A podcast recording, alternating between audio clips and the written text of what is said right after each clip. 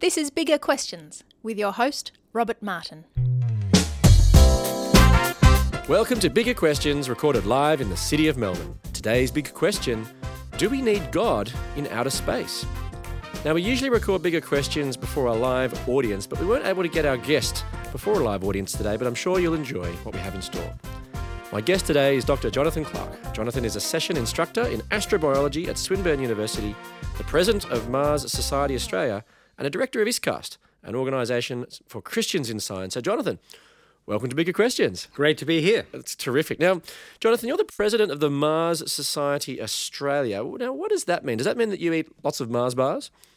Terrible confession. I actually don't like Mars. Oh bars. no! Oh, okay, so that's not what it's about then. Sadly for some people, no, it's not. so, what does the Mars Society Australia do then? What, what, what does that mean?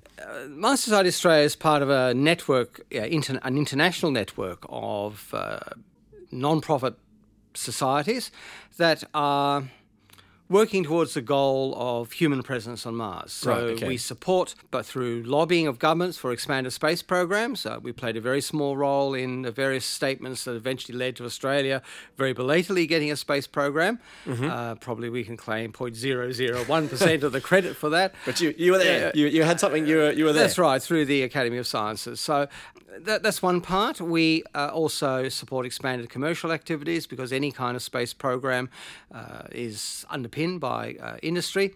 Uh, we also do public education and outreach. And the last thing we do is we, we do our own Mars research through uh, expeditions in simulated Martian uh, habitats and environments, through studying areas on Earth that provide analogues to features that we see on Mars, uh, and um, processing the data from Mars, which is all publicly available off the internet, Uh, and building some hardware. So, what fascinates you about Mars, though? Well, uh, after the moon, it's the next step. We, we've been to the moon. Uh, hopefully, we'll go back again soon. Yep. Uh, but it's the next step beyond that. And unlike the moon, it's a vastly more habitable place. Right, because it's not. I mean, because Venus is closer, but it's not particularly habitable, though. Yet uh, Venus is, um, uh, to put it mildly, a hellhole. uh, the pressure on the surface is uh, equivalent uh, to a depth of 700 meters in the ocean, so it's uh, 70 atmospheres. The surface temperature is uh, 500 odd degrees Celsius. Uh, in fact, it's so hot that the highest mountains on uh, on Venus have metallic snow. So uh, metals like zinc or lead are actually gases in the atmosphere of Venus, and then when uh, as they rise up, just like water vapor on Earth, when it rises, it cools and forms snow on the surface of uh, the, the, the mountains on Venus. There's a metallic snow. So not the place I really would like to go through, even for a holiday. It's not even for a summer holiday, perhaps, or No. a, a winter holiday, winter break. It's not particularly. It, it'll be warm, but it's probably too warm. That's right, yeah. So Mars has some uh, is somewhat habitable then, or is it potentially habitable or more friendly atmosphere? I suppose is that a better way of putting it? Well, it's still a very hostile place. In many ways, uh, more hostile than most other parts of Earth. Uh, there's a very thin atmosphere, equivalent to an altitude of 30 odd kilometers in our atmosphere, so you'd have to wear an environment suit, a pressure suit. Uh, it's uh, very uh, can get very cold, particularly at night, uh, down to minus 140 at the poles. At the equator, uh, a summer night is about minus uh, 70. So- Uh, so it's, it's quite chilly. But the thing about Mars is we can walk around on the surface in a in a pressure suit. Yeah. You can't do that on Venus. I mean, you'd need a something like a refrigerated uh, submarine to go around on the surface of, of Venus. Right. Uh, so you can walk around on the surface. We can see the surface from Earth. Uh, it has a day which is uh, only about 40 minutes longer than our day, so it rotates on its axis. It has seasons. Uh, the axial tilt is almost exactly the same as ours, 24 versus 23 degrees. Uh, so there's spring and summer and autumn and winter. Uh, and it has weather. It's got clouds, it has storms, uh, and um, it's a place that we can see ourselves walking, living on, and walking around with the appropriate technology. So why has Mars captured your imagination? So, because it's the only planet whose surface we can see through a telescope, uh, e- at least easily, um, other than the moon, um, Mars is a place that people have always seen as somewhere we can go. I mean, people talked about going to Venus before, and you know, beneath the clouds, they imagined all sorts of strange uh, worlds and environments. But Mars, uh, you could actually say, well, we're going to be. What people could imagine going to specific locations that were named that we can see through the telescope. So Yeah. people could imagine going there with some degree of, of realism. Yeah. So when people started crunching the numbers and talking about propulsion, of course, it became very easy to uh, imagine what it'd be like to go there. So it's had a unique place after the moon as a place where we can go and uh, and live and work. For me, well, I'm a child of the space age. I was born uh, less than a year after Sputnik, and uh, um, I you know, grew up during Apollo. Uh, I can remember the first uh, unmanned landing on the moon. I think it was the first robotic mission I remember. That was Luna, Luna 9 in 1966. I can remember Gemini 3 is the first manned mission I can I can recall. Uh, and this all was in my my upbringing. in your childhood. This yeah, in the of- part of- atmosphere. And and you know, like most children, I'm fascinated about the, the world around me. And this is the time when our world got a lot bigger, and we were talking about building the machines to go there. So that always appealed to me. Uh, I used to make model spaceships uh, out of balsa wood and so on. And I wrote a story about the first Mars mission uh, when I was in high school in the early 70s. So yes, I've been a Mars nut for a very, very, very long Right. time. Now, you mentioned before that you've actually done some Martian simulation, so to speak. So, you, in a sense, you've actually lived on Mars. Um, can you tell us about that? The uh, US Mars Society runs two analog stations. Uh, these are uh, stations, we call them tuna cans because they're like a tin of tuna, Right. eight meters across, eight meters high. Uh, one in Utah and one on Devon Island, in the Canadian Arctic, and they are similar to some of the habitats that people have designed that would be landed on Mars by rocket propulsion and people would live in for 18 months at a time. And uh, we research various aspects of what it would be like to live and work on Mars. Now, we're a shoestring organization. Uh, so we can't simulate everything. Uh, even with a million dollars, you can't simulate Martian gravity, for example, or the, the low pressure environment. But we can look at operations. Uh, how how much work can you go outside and do in a day in a in a spacesuit? When you've got to wear a spacesuit and you've got to. we wear a simulated spacesuit. Yeah. So, what, what was that experience like? It was great. Yeah. um, I, it, I found to hab very, very uh, cozy. I mean, it's about uh, a small flat, and you're sharing it with five or six other people, uh, but it's surprisingly roomy. And if you all get along, which is very important, yeah, it, it's like home. And, and going outside in, in your EVA suit, it, it is remarkably comfortable. You're enclosed. You're, you're cut off from the icy wind of the of Utah winter. Um, Which is probably still a bit warmer than Martian winds, I suppose. Ah, well, it um, it got down. It gets down to minus fifteen in Hanksville in Utah in winter, so you can get you know, well into the Martian temperature range. and um, you know you've got the, the sound of the air vents coming through, and, and, and you know that you know your life doesn't depend on it, but it, your comfort certainly depends on that because it gets very stuffy if your suit isn't ventilated very quickly. So yeah, and- and you and you do the stuff you're doing, and you know you're looking for uh, microbial colonies, or you're looking for, looking at rocks because I'm a geologist, and so rocks fascinate me. And uh, you're doing all the things that you would be doing on Mars. You're, you're doing engineering tasks, you're Yeah. fixing things, you're tying stuff down in the wind, and so on. So it becomes your own little world. So, what did you learn? Well, uh, I've been there uh, multiple times. Um, I learned a lot about the local geology, and uh, as it turned out, that the area in Utah uh, mimics some of the things we've subsequently found on Mars. So we're actually able to uh, see features help us understand Martian geological processes, which are very nice. In the Arctic, when I was there in 2017, uh, I was mapping uh, slope streaks, uh, water-related features coming down the wall of the Haughton impact crater, which is where the station is, and these mimic features that we see on Mars. And um, by studying them, uh, I get some idea as to uh, some constraints, perhaps the best way to put it, on the these features, these slope streaks we see on Mars, that may be water-related. So, then, would you like to go to Mars? Absolutely. Yeah, yeah. But would you like to stay? Uh, since my family wouldn't be going and, and uh, uh, the cat won't be going, I definitely want to come back. Now, science fiction of the past has depicted Mars being inhabited by little green men. Now, I'm not sure exactly how accurate that is, but is there likely to be life on Mars? That's one of the reasons why we study astrobiology. Yeah. And uh, yeah, the earliest books about Mars, uh, the earliest speculation about Mars, uh, made it very Earth-like. It had oceans like Earth. It had, uh, we know it has, of course, seasons and a 24-hour day and so on, uh, clouds and, and weather, uh, and the dark areas was thought to be oceans, and the bright areas are thought to be land. As telescopes improved, and as people uh, did better and better observations, realised, in fact, in some ways, it was very unlike Earth. You know, the air pressure is 30 kilometres, equivalent to 30 kilometres above Yeah. the ground. Uh, it's very cold uh, most of the time. Uh, there's high levels of cosmic radiation, not as high as some people make out, um, but certainly higher than we experience in most parts of the surface of the Earth. So it seemed more and more inhospitable. Yeah. About life on Mars, uh, what we're looking for is niches where life, like we can imagine it, uh, based on what we know about terrestrial life, uh, life as we know it perhaps, uh, can survive. Um, just beneath the soil, which will protect you from the ultraviolet uh, radiation, uh, just above the permafrost, which might be seasonally melting and you're getting moisture, uh, is one place we would look.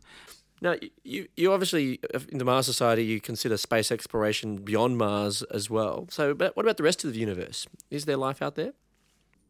Well, I think as we go beyond uh, Mars, I mean, the, the possibilities open up, and not only to life as we know it, uh, but also uh, life as we perhaps just can barely imagine it. Remember, in 1996, we first we discovered the first uh, planets beyond our solar system. So Exo- this- exoplanets. Exoplanets. This is this is a brand new discovery. Uh, 25, 25 years ago. Before that, we didn't know of any. There was speculation. Some people even said, "Oh, well, planets are incredibly rare," and so there's there's now now we know of thousands. Um, and uh, we can start actually doing meaningful statistics. So there's certainly planets out there, and some of these may well have habitable planets. Some of them, uh, the planets themselves, fall in what we call the habitable zone, where it's not too hot, not too cold. The Goldilocks zone. isn't it? Goldilocks zone, yes, going around stars that are well behaved, they don't sort of erupt and send big flares out into space and so on. So the possibility of life in the universe appears far more likely than it did 25, 30 years ago. Right. Yeah. Well, now, author and thinker C.S. Lewis wrote an essay in 1958 Will We Lose God in Outer Space? Now, he wrote it because scientists had discovered that the universe was unimaginably huge with many potential habitable planets. Implication that there could be many life forms in the universe, and this would undermine our special place in the world, and hence we may lose God in outer space. So, is God under threat if we find life elsewhere? Well, if we believe that uh, God is the creator of uh, everything in the universe, then uh, obviously not, uh, because alien life would be part of uh, God, part of God's creation and part of uh, of His plan for the universe. Look, historically, you go back to the 18th century and 19th century, people thought that the entire universe was uh, full of life. Right. People talked about there was life on the sun Wow. uh, and the moon and all the planets. And it was the idea, it was the, the principle of plenitude that there will be if there was no life on these other worlds, it would be a waste of space. And and God wouldn't waste space in the universe by creating a world without life, so therefore there's life everywhere. And there are also non-Christian versions of that argument as well. So, John, you are a Christian believer. So, why, why do you believe in God? Well, I think like for most of us, uh, there's no single simple answer for that. Yeah. It's like like asking why does someone uh, you know love their their partner? Why does someone vote a particular way? There's rarely a single. Single. There's Single no thing. one single thing. Now, I, I So grew what, up. What was your yeah. story then? So, what, what convinced you that, that this was possible? This was true. Well, my parents are Christians. Mm-hmm. Uh, they're missionaries in Thailand. Uh, so I grew up in an environment that was very non-Christian, and uh, uh, but yes, there was a very clear distinction between uh, the Christian worldview, uh, which my parents and the local church which they worked uh, epitomised, and the surrounding uh, the, uh, the surrounding world. My parents were very good parents, and although they brought me up in a particular way, they always made it very clear that this isn't something that's part of your culture, and therefore you just assume. Everybody has to make a personal decision about. Which way they're going to follow? Are they Yeah. going to accept God, say yes to God, or are they going to say no to God? Uh, and um, and so I, I made that decision at quite a young age. I think I was eight or nine. Uh, but you know, we make lots of decisions at that age Yeah. and subsequently. And so right through your life, you're constantly either uh, uh, reaffirming or rejecting you know, the decisions, the views you have uh, at earlier phases of your Yeah. life, and uh, or re Reevaluating. reevaluating and reshaping them. And so, uh, yes, I became a Christian at a young age. Uh, I grew, brought up in a Christian family, but uh, it's always been a conscious choice, a constant, a constant decision. Uh, I've always been fascinated by the world around me. I, you know, first of all, wanted to uh, go to the moon. I've always interested, always been interested in astronomy. Then I became, you know, growing up on a tropical island. You know, I took up snorkeling, and then I wanted to be a marine biologist. Yeah. Uh, and then uh, when I discovered I couldn't uh, I didn't have the mathematics to be an astronomer, and I really didn't like cutting up dead animals or experimenting on live ones. So that's what made the biology was out. So I ended up being uh, a geologist. I mean, rocks don't need a lot of mathematics to understand, and you know, fossils have been safely dead for a few million years. So you know, there's no ethical issues about cracking a, a fossil open to see what's inside. So that understanding of the world around me, both I think it was innate, as often is in children, but it both fed my my um, uh, my faith because uh, I could see the wonder of the world, and that made me appreciate God as creator as well as redeemer. Uh, in in my life, in the world around me, but also my growing theological understanding, my Christian understanding, also made me appreciate the world um, uh, much more. So, was there anything particular that pushed you to stay a Christian after you made that decision as eight or nine? Like, were there anything in particular that think actually this this really is real? This is really what I is for me.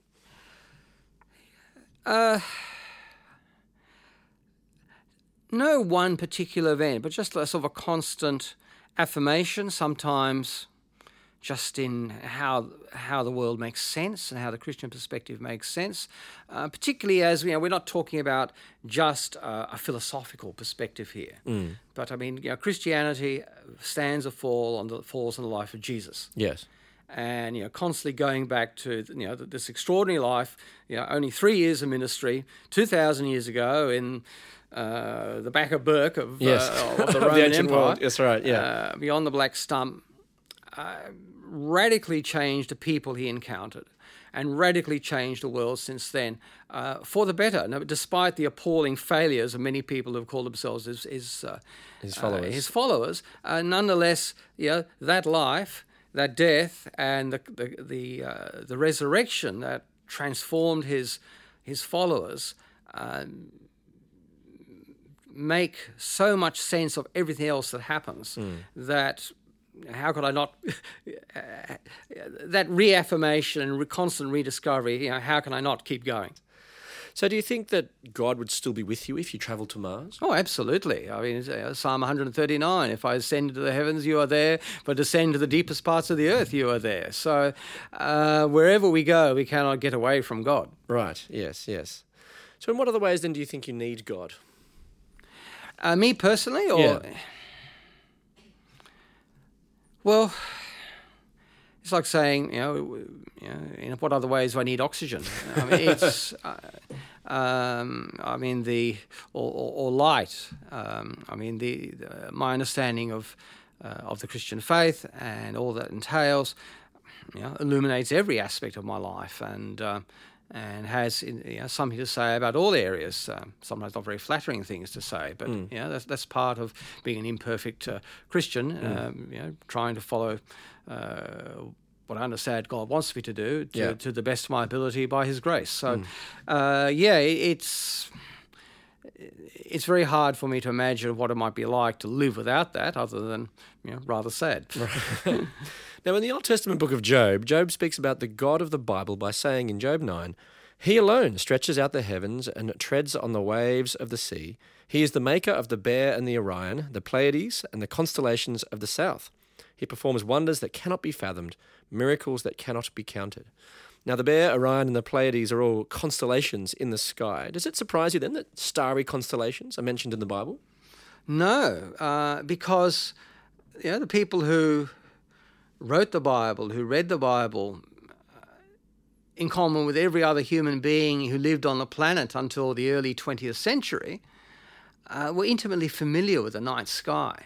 I mean, the, the invention of electricity has banished the night sky from the consciousness of almost everybody Yes, certainly in the urban people. certainly urban people who are the majority of the people on the, on Earth now, and perhaps even before then with gas lights and so on. And and that is a great tragedy that we have uh, that, that we have lost that perspective. Says here, so the connection though for these people was that they saw that well, they recognised the importance of these constellations, but it does say here that uh, he's the maker. He's he's the maker. So that yes, so this is just part of the the old overall picture that God is maker of heavens and earth and uh, and all that is in them, uh, you know, the seas and the dry land and uh, and the rest. And so yeah, the stars are just part of that. And uh, this is one of the uh, one of the many, perhaps the biggest contrast between. Uh, the biblical world view compared to the worldview of the other peoples around, the Babylonians and Egyptians and so on, uh, in that uh, the stars for them were divine beings or manifestations of divine beings, whereas uh, for the biblical worldview, uh, they were created objects, you know, beautiful, mysterious, useful, uh, majestic, um, but they were created entities, just whatever they were, uh, just like trees and rocks and hills and, and rivers and, and themselves. And so, uh, in one sense, they're, they're wonderful and beyond everything. But other, on the other hand, there's this great entity, a uh, great not uh, entity, this great commonality between the familiar and down to earth. And God was over all. So, do you think, though, that Job and ancient biblical authors would have had any conception that we could potentially travel to these places? I don't think they'd have had a clue. Uh, I mean, we know from uh, contemporary writings uh, that uh, up to about 500 BC, you know, everybody thought the world was flat. I mean, it was the ancient Greeks, as far as we know, were among the earliest, if not the earliest, people who recognized that we live on a sphere. Uh, there was a view that the sky was a, um, a dome, with you know a bit higher than the clouds, with you know stars and planets, uh, stars fixed to it, planets, sun, moon moving across it, and there's probably a, a, a subterranean ocean. Uh, mm. Perhaps connected to the oceans upwelling around the edges of this dome to form our seas. Uh, a very, very different world picture, not worldview, a very different world picture mm. uh, to ours. And the biblical language in the Old Testament is entirely congruent with that. Yeah. Um, it talks about, well, in, it, you know, God stretching out the heavens like a, like a tent, like a solid structure. what says he? He alone stretches out the heavens. Yes. Um, and you know the idea of the, of the primordial ocean, uh, which existed before uh, the land. We get that in Genesis one. So the word, the language of the of the of the Old Testament in particular, and the and the, of, and the world picture that seems to be embodied by the language is very congruent with the, the best knowledge of the day. Mm. So, so that, why can we believe it then? Is this flat Earth kind of thinking? Well, there's a distinct there's a distinction between world view and world picture. Right. So the world picture is entirely uh, congruent with, the, with, the, the, best science a, of the day. A, flat Earth yeah. perspective, which is what the modern sci- the scientists of the ancient times thought. Yes, and with perfectly good reason. Mm. I mean, uh, in, in three thousand years, people will laugh at our science too. I mean, because you know, what's all this quantum mechanics nonsense? You know? so, uh, but that's the best science that we have. So we interpret things in the light of our science. Now, if God was to reveal Himself, which is what the Bible says, to humanity, He's got to do that in a way that is understandable. Yeah. So the, the biblical language has to be congruent with what people could understand. But the content of that language was completely revolutionary. So the world a view of the Bible. Mm. You know, God is not God just the, the, maker, the maker of heaven and earth. I mean, you know, Genesis one is many, many things, and one of the things is it's a it's a, a polemic against the whole polytheistic worldview of the time that uh, you know the sky, you know, Nut, the ancient Egyptian goddess of the sky. Mm. I mean, the earth, you know, the Greek, you know, Gaia, um, uh, and the idea of the heavens and the earth being some sort of goddess that was cut in, cut in half by Marduk uh, and uh, made, uh, uh, you know, Tiamat was the goddess, sliced mm. in half by this bloodthirsty war god Marduk, Mars, ironically, uh, and, you know, things being made out of blood and guts and everything else. Yeah. but the Christian worldview is very different. No, God makes the sky. God mm. makes the oceans. I mean, the, the sun and moon were these manifestations, divine beings, are just lights. Mm. Oh, and incidentally, he makes the stars also, and they're also divine beings. Mm. And so the whole thing is that the all of these things that people worshipped were just material objects. They were under the kind of governance of the great creator. That's right, uh, who, who is above and beyond everything. And yet, nonetheless, yeah, comes mm. and speaks to people, mm. to Abraham, calls Abraham, yeah, and the rest. Now, modern science does reveal a very different conception of the universe to the one of the world of Job has written, mm. which we've just touched on in some ways. But we now know that there, is, there are actually billions and billions and billions, perhaps even trillions of galaxies, right. many more than what would have been visible to the naked eye. So, what are the implications of this? Would we lose God when we get to, to a universe far bigger than ever conceived by Job? Well, there's a lovely phrase in uh, Lewis's uh, novel Prince Caspian, where uh, the, the children go back to Narnia and it's all changed, all very different. And then the youngest of the children, Lucy, meets Aslan again for the first time, and, and she says, "You've grown bigger," and Aslan says, "That's because you've grown." And, and I think as uh, that is true for us, that uh, as we as we grow as people, God grows as well. Not that God needs to grow, mm. but our understanding of who God is grows to match that. Mm. And so perhaps we should turn that question round. And you know, when, when the writers of Job, the writers of the Psalms talk about the splendor of God revealed in the heavens, and we think, yes, you know, they thought that, that the, you know, the sky is a dome, only perhaps a bit higher than the clouds and so on. What they saw could make them worship God and be uh, through all the, as a result of all the awe and wonder they felt. We know what the universe is like much better than they did. How much awe should we feel? How much more is there an obligation on us to worship God because of that knowledge? Mm. A philosopher of religion, Nicholas Everitt, once said that the findings of modern science significantly reduce the probability that theism is true because the universe is turning out to be very unlike the sort of universe we would have expected had theism been true. So, given the size of the universe, is God unnecessary? You know, if God cares for all of his creation, size doesn't matter. Mm. In the end, it's not size, it's significant. If God finds us significant, then we are significant. Another way of looking at it is for a planet capable of sustaining life as we know it to appear, and then life to uh, appear on that planet and for the life to develop to the point where it is self aware, like we are, uh, some more than others perhaps, uh, the universe has to be the size it is. It has to be the age it is. Mm. if it was any smaller, we wouldn't be here. Mm. Uh, and so uh, that's another way is that the universe is as big as it has to be to sustain our own life. Yeah. So, Jonathan, do we need God in outer space? we need God in uh, space, in space travel, uh, as much as we need God here. We'll take faith with us, but God will be there wherever we go. Well, let me leave you with the part of the Bible's answer to the big question Do we need God in outer space? from Job 9 8 and 9. He alone stretches out the heavens and treads on the waves of the sea. He is the maker of the Bear and the Orion, the Pleiades and the constellations of the south. He performs wonders that cannot be fathomed, miracles that cannot be counted. I look forward to you joining us next time for bigger questions. Thanks very much to our guest today, Dr. Jonathan Clark. Thank you.